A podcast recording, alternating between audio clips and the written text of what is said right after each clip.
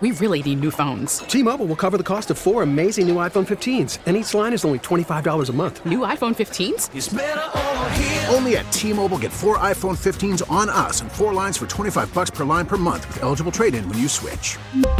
Minimum of four lines for $25 per line per month with auto pay discount using debit or bank account. $5 more per line without auto pay, plus taxes and fees. Phone fee at 24 monthly bill credits for all well qualified customers. Contact us before canceling account to continue bill credits or credit stop and balance on required finance agreement due. $35 per line connection charge apply. Ctmobile.com. I can't imagine on a Sunday life without Red Zone. Jimmy Traina, though, he can imagine it. He is living that life each and every Sunday. He's a writer for Sports Illustrated. He is the host of the SI Media podcast. Jimmy, good to have you on, my friend Dave Briggs and Ross Tucker. Why do you hate Red Zone? I, I knew the word hate would come up, and I, I, think the better phrasing of it is that Red Zone is just not for me. Um, as I explained uh, one day last week on SI.com in my column, um, I was a game mix watcher for 20 years. I direct, I started with DirecTV in 1999. I canceled it last year which is a whole other story. Um, and I watched the Game Mix channel, the eight games, and then um, three or four years ago they added a phenomenal second Game Mix channel, which is four games, usually the best four games of the week. And to go from that to Red Zone was a huge. I just I can't do it. It's I think you need like three different red zones. You need the red zone for whoever wants to play fantasy. You need the red zone for the degenerate gamblers, and then you need a red zone for people who just want to watch the real football teams. So um, you know, I've been going to sports bars most most weeks because I, I don't like the red zone. Last week I had to stay home uh, for some family stuff, so I was I did use red zone a little bit, and they're showing me like a million plays from the Jets Dolphins game. There's nobody on the face of the earth that needs to see that. Nobody, not one play from that game needs to be shown. All right, so Jimmy, now I'm curious. Why did you get rid of your DirecTV rights? Because uh, I was having some technical issues, as they say, and a technician came to my house to fix it. He moved my satellite dish, decided not to patch up 29 holes that he put in my roof, and then there was water coming into my house three days later when it rained. And according to, to DirecTV, they have no proof that they did it. It could have been me just playing on my roof. And they wouldn't reimburse me the, you know, three thousand, four thousand dollars that it cost me to fix everything. So, um, out of principle, I just I had to cancel them. Oh my gosh, Jimmy, DirecTV, you're the wrong guy to do that to. There's well, a yes. lot of uh, people uh, that they could screw over. Can you believe, like the one that, like the SI media guy? You're the guy who they butchered the hole and then didn't replace it and yep. then wouldn't re- like I mean, people should get fired. You're literally the one guy that that well, should not happen the, to. Well, and forget the SI part of it and the fact that I write a daily column and have a podcast and I could say DirecTV sucks constantly, which I do. the issue is I've been with them for 20 years. They lost a 20 year customer who, and I get the Sunday ticket every single year. You know, I've got the baseball package every year. Um, the fact that they throw all that money away, um, is is really what I've learned from this mess because obviously I've complained about it on Twitter because that's what everyone does. Is um, AT and T recently took over Directv? I don't know about recently, but sometime in the last couple of years, AT and T took over Directv, and that was the downfall. Everyone says they have horrific customer service with them. I never had a problem with DirecTV ever. 20 years, whenever there's a problem, they fixed it. They were great about everything. It was this past uh, September that this happened a year ago, and um, if you if you ask about DirecTV on Twitter, everyone will tell you it was the takeover of AT and T, and now the customer service is as bad as anything in this country. Talking to Jimmy Traina, writer for SI, host of the SI Media podcast. I am technically an ATT employee in my other job, so I'm going to stay far away yeah, from I that have, conversation. I, I, I have, the... I have a friend. I have. A, I'm good friends with. Uh, I don't know if I should say this or not, but oh, what the hell? I'm good friends with Andrew Perloff from the Dan Patrick Show, and he always wants to have me on his podcast, but he says he doesn't think he can because I guess his show is AT and T and Directv owned. So, you know, well, sorry I, about that. I spend my I spend my mornings at CNN, but that's all right. You're free to express your opinion here on radio.com. Speaking of the Twitter reaction, though, what was the reaction yeah. to your column on Twitter? What did you hear from people? Well, it's funny because um, so this again, like I said, this was my first year really ever using Red Zone, and I knew obviously I work for Sports Illustrated. I cover media. I know the popularity of Red Zone. I know everyone loves it. Uh, people swear by it. It's you know if you ask people top five innovations in sports media over the last 20 years, that's right at the top of the list. So, uh, you know, I'm used to having weird, offbeat opinions on things. So I wasn't surprised that I didn't like it, but I'm like, I'm not going public with this because I'm going to get shamed to no end. I'm the only person who doesn't like Red Zone. And uh, I was shocked that I had more people on my side than I anticipated. I mean, I had a lot of people saying, you know, they were going to unfollow me and um, this name and that name and a horrible person. Uh, but yeah, I'd probably say I had like 20% of the people on my side, which surprised me. Um, I, I really think though, if you're not a fantasy player, you probably have a neg a more negative opinion of red zone. Say it that way, because it, it seems totally geared for fantasy players. So what? So what's your ideal, Jimmy? Like what? I mean, so like, you mentioned so like, the look, game mix. What's your ideal setup? Setup. Show me the best games. That, like the ideal setup for me was when uh, is that four game mix channel. Listen, I go into each Sunday. I want to see the best teams. I want to watch the Saints every week. I want to watch the Chiefs every week. I want to watch the Patriots every week. I want to watch the Rams every week. Um, to me, that's where I want to get locked in on. I don't, especially at this point in the season. Now we're into uh, what are we into week ten. I don't need to watch one play of a Jets game. I don't need to watch one play of a Redskins game. I don't need to watch one play of a Dolphins game. Um, so for me, the well, listen, the ideal situation is you know access to every game, even the bad ones if you like to gamble. But realistically, give me the best games of the week. So um, you know, it's hard to do that obviously unless you have Sunday tickets. So I've been going to sports bars and then I can lock in on what I want to lock in on.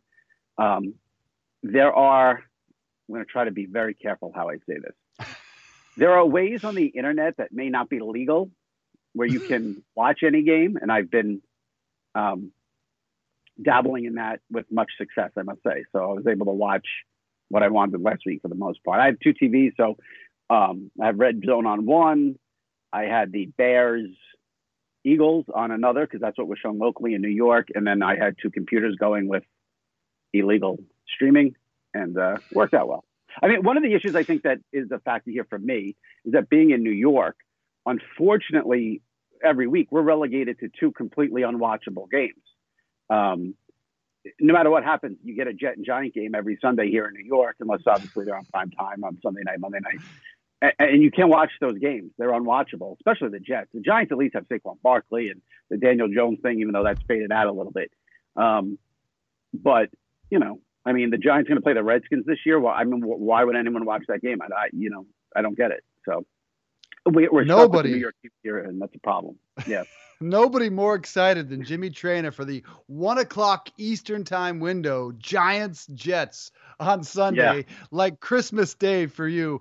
Uh, I want to ask one more question about the red zone. And as a parent, sure. I've seen my son and and all the kids they can't function without red zone. They have honestly yep. no interest, Jimmy, in watching an NFL football game because they need it mainlined, man. They need that shit. That action has to come fast and furious. Has it hurt overall, you think, fandom of the NFL, or has it helped?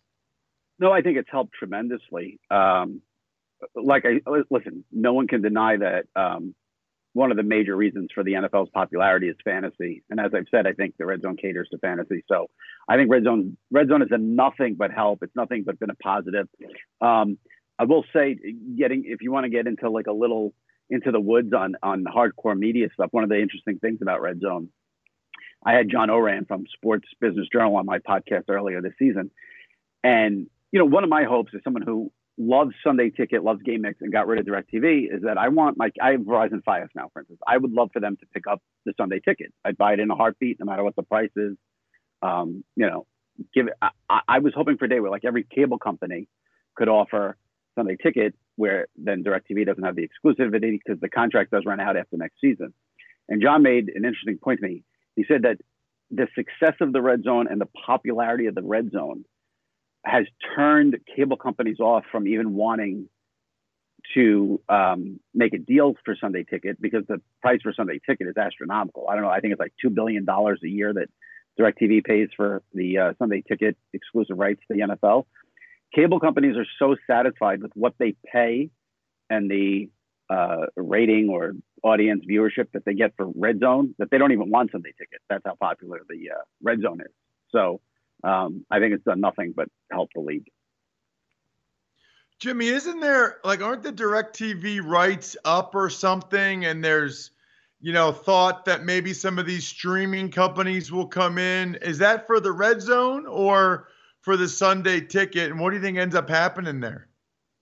It's for, it's for the Sunday ticket. Uh, by all indication, the DirecTV exclusivity for Sunday ticket is going to end after next year. It's impossible to predict what's going to happen because every day there seems to be a new streaming service that comes up. Um, you know, we've heard Amazon wants the streaming rights. We've heard Apple TV wants the streaming rights. Uh, we've heard uh, uh, DAZN wants the streaming rights. Everyone wants the streaming rights. So there'll be a major bidding war.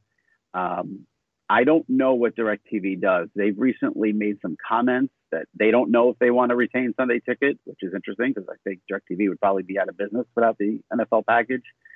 So it's it's an impossible thing to predict. The only thing I can tell you is there will be multiple outlets uh, who will be offering Sunday Ticket. It could be DirecTV and a streaming company. It could be um, maybe only streaming. I'm not sure how it goes down. But the days of where Sunday Ticket is only on DirecTV and nothing else, those will be over after next season. Boy, will that be an interesting uh, development. Jimmy Traina with us, Sports Illustrated, host of the SI Media podcast. I have a lot of material over the last week regarding Deadspin and their stick to sports mm. mantra. Is Deadspin dead? And what do you make of how they handle this situation? It does seem like it's dead. I mean, when you have an entire staff leave, um, and then when you try to hire someone and they quit in an hour, uh, it does seem like it's going to be hard to sort of pick up the pieces and rebuild. And I guess now they're uh, publishing stories that don't have bylines except for just the word Deadspin. Um, listen, I'm in a weird position in this because I'm very fortunate that SI has never told me to stick to sports. They've never said don't write about this or you know stay on top. I mean, last I write a column every single day, and it's really on the lighter side of sports. So um, it's not really a, a column where I'm going to get into hardcore politics, but like last week I posted a video of Barack Obama um, talking about the ridiculousness of woke culture. No one said a word to me. They let me do my thing. So um, I get where the Deadspin staff is coming from in wanting that editorial freedom. I think uh, it's important to have that editorial freedom. And, you know, there's this whole thing where it's stick to sports unless it uh, crosses into where politics then crosses into sports. Politics is crossing into sports all the time, whether it's uh, Donald Trump getting booed at a Nationals game, whether it's the China controversy with LeBron James. And then, you know, if, so then it becomes okay. Well, then are they going to then dictate what you say, what you write about those topics? And it's a, it's a very, I hate to use the phrase because it's so overplayed and lame, but it is a very slippery slope there. So, um, listen, I, I, you know, I don't know if I'd have the guts to do what those people did and just quit without any jobs lined up. So shows you how important it was to them. And, um, you know, new owners there, I guess, just weren't able to read the room properly with their uh, employees. Jimmy, I haven't been following it that closely, but you're you're a good person to ask. What's going on with Sports Illustrated? Well, we have new owners, and uh, you know they want to do some new things. Um, I think uh, it's been a little overblown in terms of like the direction we're going in because we still have a uh, phenomenal group of writers. Tom Verducci is still here writing for us. Chris Ballard, John Wertheim, Grant Wahl, Jenny Vrentas. I mean, I can keep going. Um, our daily features, hot clicks, and my column going on and on and on. So yes, there are definitely changes, but we still have a uh, a very very impressive roster of writers, and um, you know we've we've done some great work. Even you know, the Antonio Brown stuff was all Sports Illustrated. Um, we had the World Series and the controversy with the Astros with one of our writers, Stephanie Apstein. Uh, so, you know, yes, changes and new owners, but we're still rolling with a lot of what we uh, have always been doing. Last one, Jimmy. I'm going to read you a tweet Great mm-hmm. point here by Marchand. After his first retirement, Francesa couldn't work out a deal with Sirius to do some shows with Dog, which everyone would have loved. And now he ends his career on dot, dot, dot, dot, dot, dot, dot, dot, dot, radio.com. Jimmy, what's wrong with radio.com, buddy? I left Sirius to come here. Scalabrine left Sirius to come here. Radio.com's where it's at, man. It's just getting started. Here's what I would say there's nothing wrong with radio.com, except if you're Mike Francesa, where I would say 99% of your audience is probably 40 and up. This is, this is how I'm going to discuss this on my podcast. This is what I mean by that tweet. Nobody under 40 really listens to Mike Francesa or um, WFAN in New York. Okay. So you have his audience is older. For, it's a very old audience, 40 and up. You have the guys in the 40 to 50 range, like myself and the diehards out there, who will put on radio.com, no problem. They know how to use the apps. Once you start going to people above 50, which is the meat of his audience, okay, my dad, my uncle, they have no idea how to use radio.com. No offense to you. My dad is a terror with an iPhone. It's not pretty. Um, so it wasn't really meant as a shot at radio.com because I think it's all about the fit. And I think Mike is a better, best fit at FAN than radio.com. Other people are a better fit at radio.com. But for Mike and his audience, uh, going to this internet only streaming, I think will prove to be uh, rough for him. Did I did I unhurt your feelings with that explanation? yeah, my honestly, Jimmy, my feelings don't get hurt anyway. I just felt like busting I, I, your chops.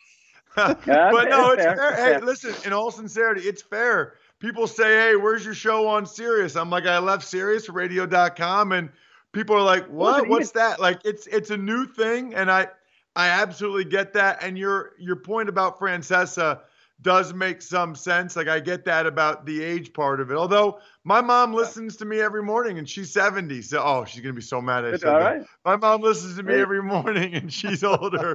so uh, yeah. sorry, mom. But no, I understand what you're saying, Jimmy. I appreciate it. And listen, I you know you mentioned Sirius. I, am a long, long time Sirius subscriber. And listen, I'm surprised how many people when I tell them that I listen to Sirius on a daily basis, um, will say like, "Oh, I don't even know how to get that," or you know, "Oh, you got to pay." You know, there's even confusion with that. I mean, unlike, I mean, Radio.com at least is free, unlike Sirius, which is a subscription. But it's amazing how, I mean, if you're talking to anyone, you know, like I said, over 40, when they when they hear about streaming only, it, they, they do sort of recoil a little bit. All right. Well, we understand what you're saying. We are not easily yeah. offended here on Home and Home. Jimmy Traina, writer for SI, yeah. host of the SI Media Podcast. We recommend, sir, that you listen to our next segment because we have a writer from Sports Illustrated that's going to tell us the great lengths to which men are going to fix up to bolster their patchy or gray beards. I'm just saying it might be something I need that. you want to pay attention to. Desperately. Did you say so that is our next segment. No, Wall Street Journal. Wall Street Journal. Wall Street oh, Journal. Wall Street Journal. That, so yeah, that that I, when that I is some. House this morning, I I I realized, oh no, I'm going to be on Skype, and I got the gray going. I should have shaved, but. well, Listen. our next guest is going to tell you how you could take care of that gray with just a little product. Be, Jimmy, thanks for being with us. All right, we appreciate that. Thanks, Jimmy. So much to get to week nine as we approach week 10 of the NFL season. Let's talk about it with Brian Baldinger, NFL Network, radio.com NFL analyst. Baldy, good to see you. It's Dave Briggs. It's company man Ross Tucker. I want to get to all those topics, but first, I got to ask you about something we're going to discuss in the nine o'clock hour, which is the lengths to which men are going to bolster their beards, their their facial hair. They are faking it. I did a Google search for you and looked for ever for your beard. Have you ever grown a beard? Why or why not? Any cat out there right now, Dave, could lick whatever I grow. I mean, it's just uh, it's bad whiskers. it's not happening. I have tried. Um, I gave up a long, long time ago. I'm too old for it now. Uh, every once in a while, I take a razor and uh, just sort of scrub it all off, but it's just not growing on this face. Um, you know, um, this these Germans, you know, they just don't have a lot of hair on the body, man. It's kind of hard to grow it on on these things. So, anyways, you can look and look and look. You're not going to find I, anything that remotely re- resembles anything that you two are wearing this morning. I couldn't find a whisker. Not No. a single whisker, No. Ross. It's horrible. It's horrible. More importantly, Baldy, whose beard do you like better, me or Dave's? Dave's is like always very manicured. I haven't done anything to mine in like two weeks. Which which one do you like better? I think Dave has a lot of maintenance going on with that beard, man. I mean, if maintenance is a big deal, then I think Dave wins the award right there, Ross. I agree. I agree. Dave's on TV every day. I, the only time I touch it up is Saturday before a college football game. It's about it. Uh, speaking of facial hair, Baldy, the Jags are going back to Nick Foles. I guess it's a two part question. One is, is that the right decision? And the other thing is, speaking of the facial hair and Gardner Minshew, do you think he's a starting quarterback in the NFL? Yeah, I do. And, you know, I just, you know, I watched him last week in London against uh, Houston. Nobody on the team was very good. Um, I saw DJ Chark drop passes and I saw Chris Conley drop passes. And, you know, I mean, obviously three points is, you know, a disappointing uh, score. And to fall to four and five and really be slipping in the race, I mean, it's going to fall on the quarterback. But, you know, you ask him to drop back 50 times. And really, none of the turnovers happened until the final seven minutes of the game, Ross, when it was 19 to three, and then eventually 26 to three, and you know, kind of got away from him. But I mean, I just still see him making a lot of plays. Uh, he did miss some. There's no question about it. Uh, he was under duress. I think Romeo Crennel threw the book at him. Really kind of tested uh, his savvy and pocket presence because he does get a little frenetic at times. But I do think he has the ability to be a starter because I do think he's innately accurate. I don't think accuracy is something that can vastly be improved, but he is accurate and he does have the ability to extend plays and move. And he's a tough guy. So I do think he, I don't think we're going to see the end of the mustache in Minshew Mania. Uh, but it's time right now, I guess, you know, Doug Marrone made the decision. Let's go to Nick. He's healthy. Let's see if we give him a spark because that's what they need right now. They're slipping in the AFC South. The Texans and Colts are out in front and they get a big matchup against those two, uh, against a couple of South teams in Indianapolis and Tennessee, and they got to win to stay in the race right now. And they've got 50 million reasons to start Nick Foles. You, you give a guy that contract, you've got to see what you have in Nick Foles, especially given how that game ended for Jacksonville. Uh, picks and consecutive passes there in the fourth quarter. Also, the, it seems like the entire media is writing off the career of Cam Newton. He will turn 31 next year. He's going on the IR. He's cooked for this season. Kyle Allen's done a terrific job in replacing him, uh, going five and one. But who is Cam moving forward? Again, 31 next year, two shoulder surgeries, the Lisfranc injury this season. Are you writing off Cam's career? Is it his future with Carolina or someplace else? Well, those those questions really can't be answered right now, Dave. I mean, uh, Cam Newton has been the league MVP. He's taken his team to a Super Bowl. I like Cam Newton, but Cam's only going to be a valuable asset if he's healthy, and he hasn't been healthy since probably when they were six and two a year ago, right around this time. And so uh, he's just, you know, because of the way that he plays the game and the fact that, you know, the running is a part of his game, the physicality is a part of his game, being bigger than every linebacker in the league is part of his game. Uh, he has to be healthy in order to showcase his skills. And so I believe if he's healthy, he can certainly still be a starter. But I don't know right now if Carolina is going to maintain the investment uh, in Cam Newton um, until he gets healthy and until he sees what he can do. I mean, right now they're riding Kyle Allen. I think they want to ride Kyle Allen. Um, he's what is he five and one, six and one as a starter, and so he got past that the debacle that the whole team had in San Francisco two weeks ago, and you know Christian McCaffrey's the MVP of that team right now. But I think they got to wait and see And how healthy can he get and can he remain uh, maintain that health. He, he's we saw what he was like to start the season. We saw what he was like at the end of last season when he wasn't healthy, and he wasn't good, and he's not a frontline starter if that's as good as he can be health wise. I think all those questions can get answered until we see what he's like after these this you know this next round of uh, rehabilitation that he's got to go through. Baldy, you mentioned his name. I'm going to ask you the same question about Kyle Allen that I asked you about Gardner Minshew. I mean, I, I know it's still a somewhat small sample size, But have you seen enough from Kyle Allen to believe that he is and will be next year a starting quarterback in the NFL? Well, I mean, in the small sample, I think so. Uh, but you know, these guys have to do it over a period of time, right, Ross? So uh, we've seen a lot of guys jump out to you know start fast starts in their first season or second season, and then they fade. But I mean, he knows how to find the open receiver. He's got the arm strength to get it there. Um, the offense is pretty good offense right now. I mean, they got a rookie left tackle and they're playing and battling like crazy. Uh, but you know, I mean, the guy doesn't really flinch uh, very much, and he doesn't make a lot of mistakes. I know he did against San Francisco, but there was some miscommunication with some receivers, I believe, on some of those interceptions. Um, he ran into a hornet's nest, you know, the only undefeated team in the league, but he bounced back last week. I was impressed by that. And I've been impressed by what I've seen, be honest with you, Ross. And so, can he be a starter? I know he doesn't have a great college resume, but he looks awfully poised in there for a guy that has played as little as he's played. And he, the ball comes out of his hands hot. And, you know, the offense right now moves with him at quarterback and they're going to ride him here and see if they can get back in the race and stay in the race in a very difficult NFC. And if he does that over the next seven games or so, I think he could end up being the starting quarterback in Carolina. I can see Ron Rivera.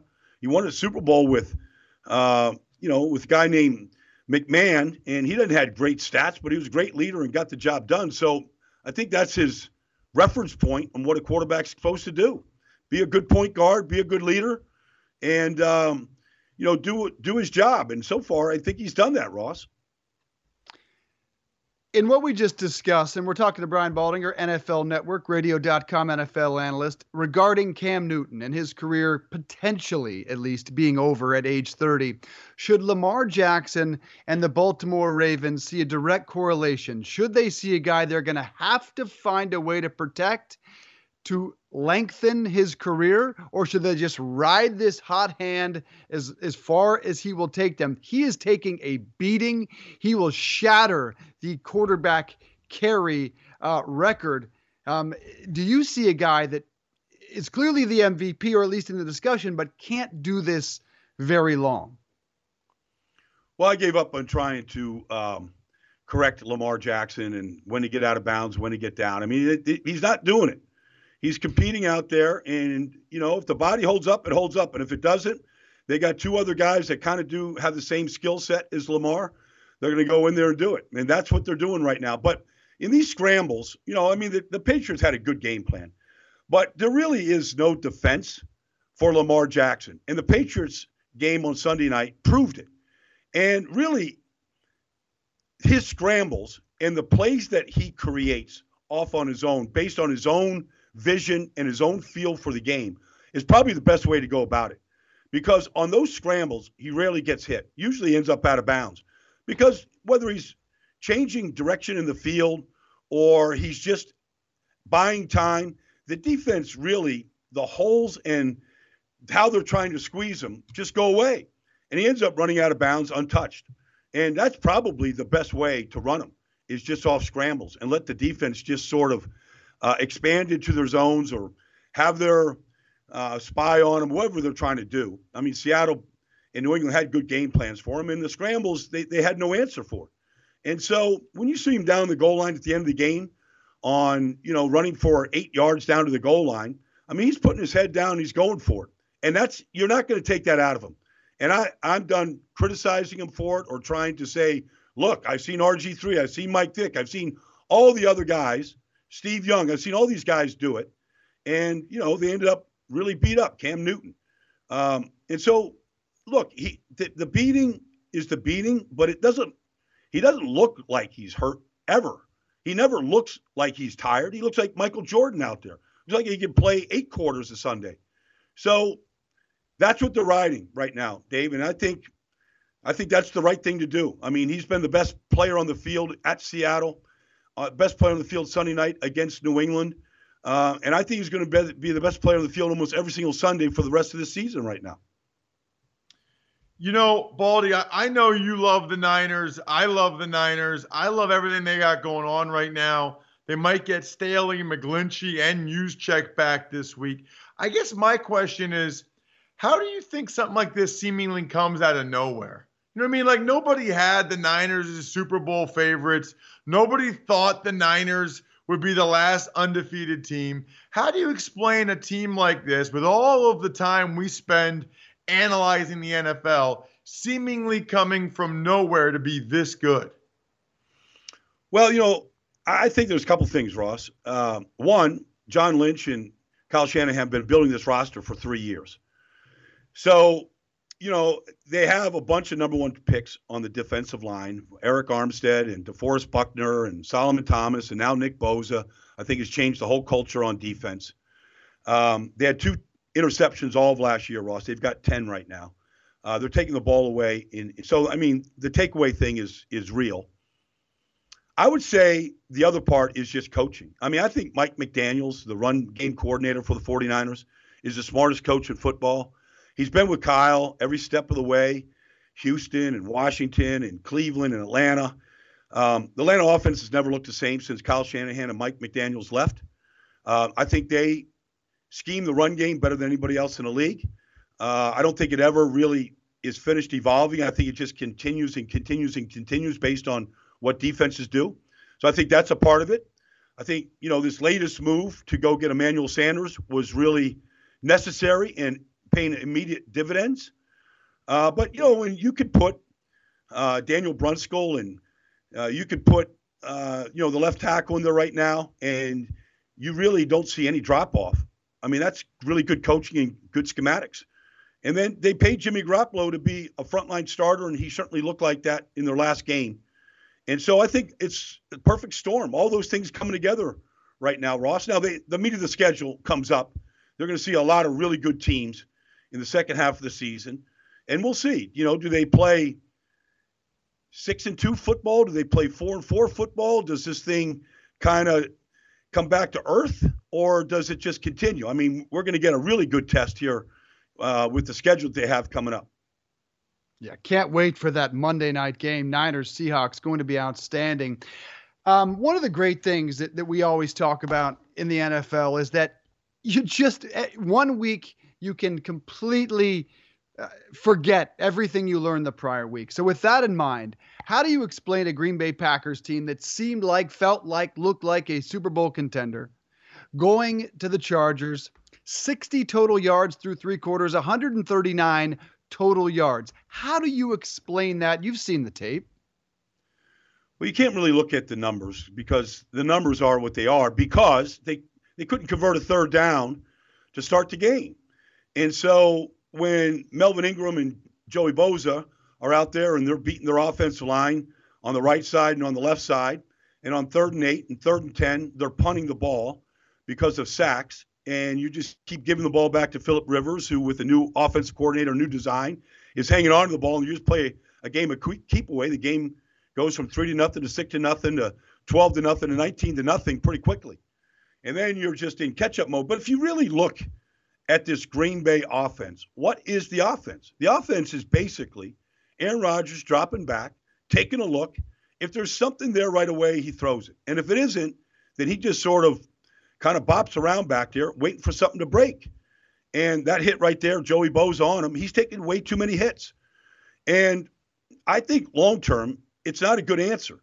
Now, you could say, okay, well, what is the offense? I mean, I don't see a whole lot of difference in this offense versus anything Mike McCarthy had out there. There's differences in some personnel groupings where they get an advantage, especially down the red zone. But, you know, if you look at Aaron Jones running for four touchdowns against Dallas, I mean, that's probably not going to happen another time this year. That that sort of makes your red zone offense look a lot better. But I think the way you explain it is the Chargers just stopped them on third downs to start the game. Philip Rivers played keep away, and the game just sort of got away from them. And it is a week to week league. That probably won't happen again this year. But I don't think the offense is overly difficult to stop. I mean, it's send five guys out there, see who wins the one on one, and let Aaron Rodgers, you know, he can play the game some Sundays in a tuxedo let him bop around back there and find the open guy and just use his golden right arm to flick it to him. But I don't think that's a great offense as you get ready for the postseason. Baldy, uh, when you look at Chicago, you putting more of the blame for that offensive mess on Trubisky or Nagy? Well, I put it on everybody, Ross. I mean, I think they don't they you know, they're trying to get back to the run game they did the week before against the Eagles. It was there. David Montgomery's a good back, but you got to give him a chance to run it. Um, I think they're grabbing at straws right now, Ross. Um, you know, outside of the big play down the field of Taylor Gabriel, they couldn't get an explosive play. But I see drop passes. I see an offensive line that's undermanned uh, right now. I see a quarterback that looks pretty skittish. Um, doesn't look anything like he did at times last year. Doesn't look very confident. And I'm looking for, uh, as a head coach, as a guy right now that is scrambling to try to put some good plays together to keep his defense off the field, which looks shattered at this point. So it's just a mix of everything right now, Ross. Like it can, you know, you can stop smoking in an instant. You can stop this awful looking football that the Bears have had the last month in an instant, but it takes everything coming together.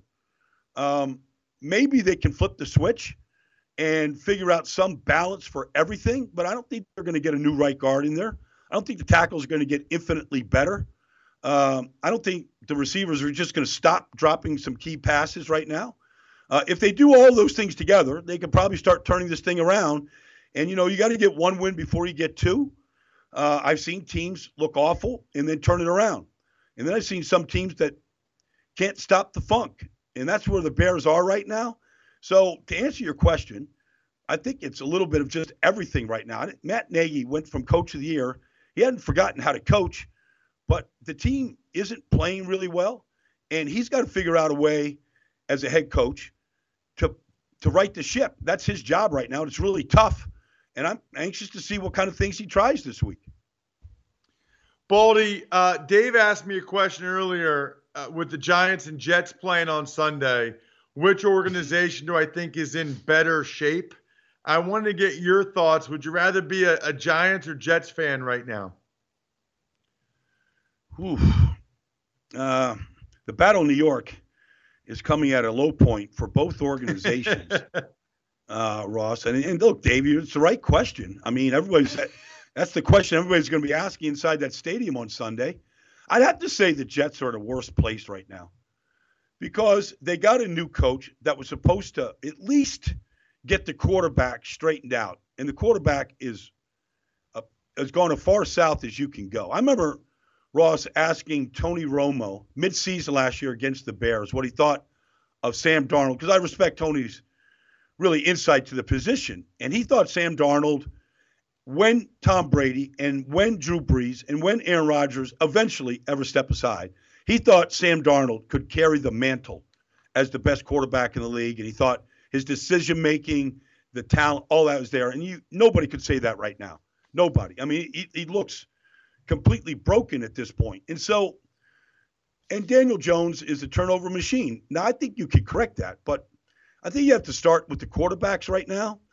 And where is Sam Darnold? And why isn't he better? And why can't they put an offensive line together? And I'm good friends with Joe, Joe Douglas. I've known him 20 years. I believe Joe's the right guy for this job. I don't know.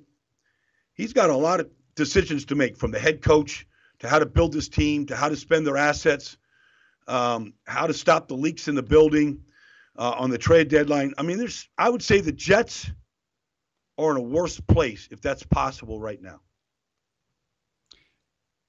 Is there any organization you'd want to have less?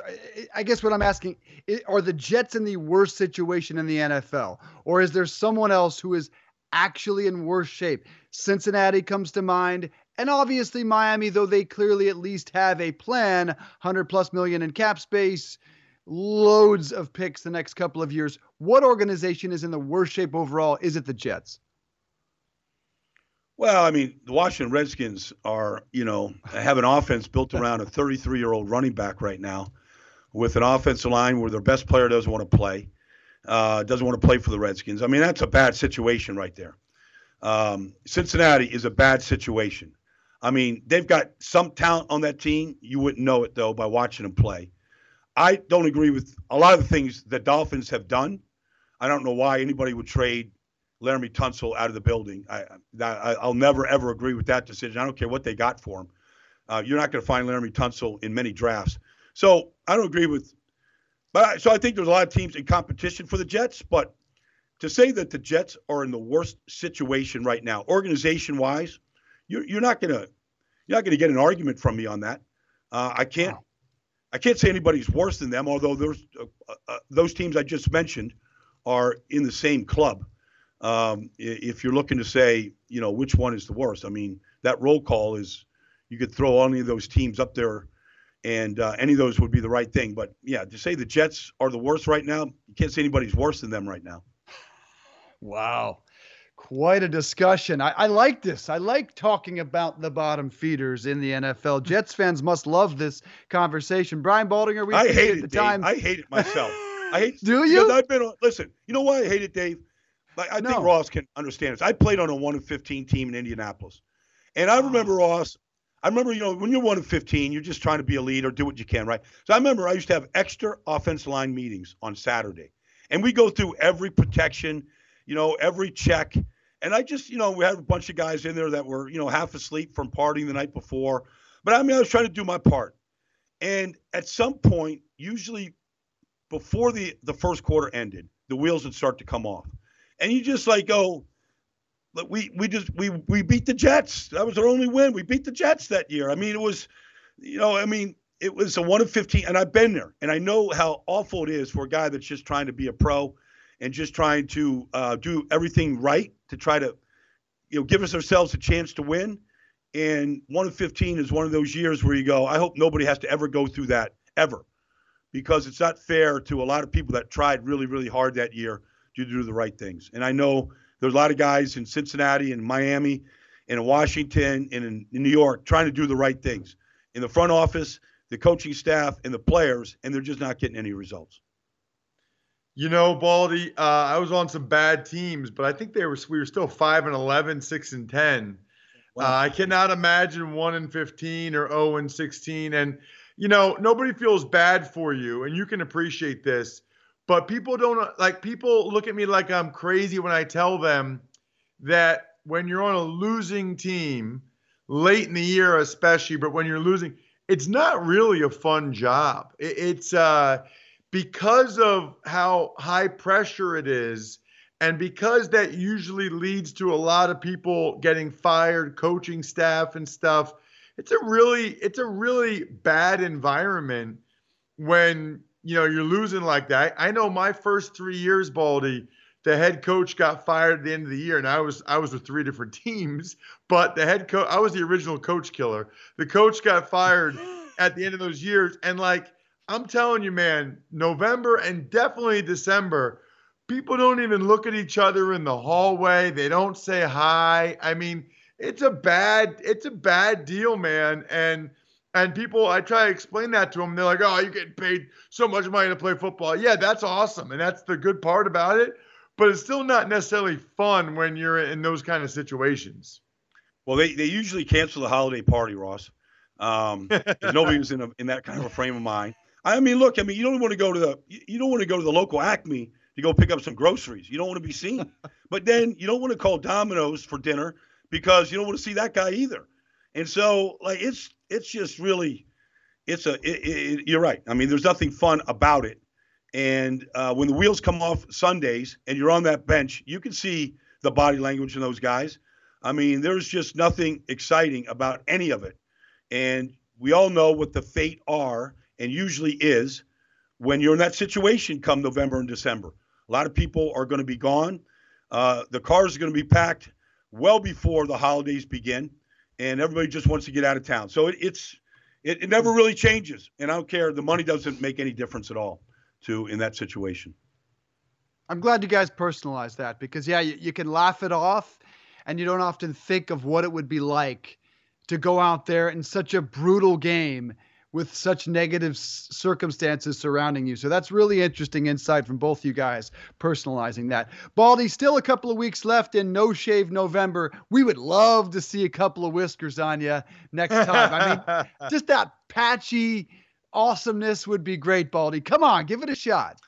All right, I'll tell you what. You you let me know the next time you want me to come on home and home here, and I'll work on it. I'll give you a, a solid two weeks if you give me the advance, and I'll show you just how bad it looks. All right. In fact, I might just bring a razor and do a Joe Namath right here on the on the podcast, and just take it right off for you and show you how easy it falls off. I'm so happy. All right, deal. Brian Baldinger, NFL Network, radio.com, NFL analyst. Great stuff, my friend. We can't wait okay. to see that right, patchy, scruffy beard. Right. Thanks, Baldy. We really need new phones. T Mobile will cover the cost of four amazing new iPhone 15s, and each line is only $25 a month. New iPhone 15s?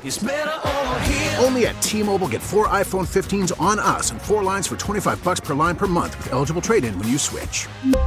Minimum of four lines for $25 per line per month with auto pay discount using debit or bank account. $5 more per line without auto pay, plus taxes and fees. Phone fee at 24 monthly bill credits for all well qualified customers. Contact us before canceling account to continue bill credits or credit stop and balance on required finance agreement due. $35 per line connection charge applies. Ctmobile.com.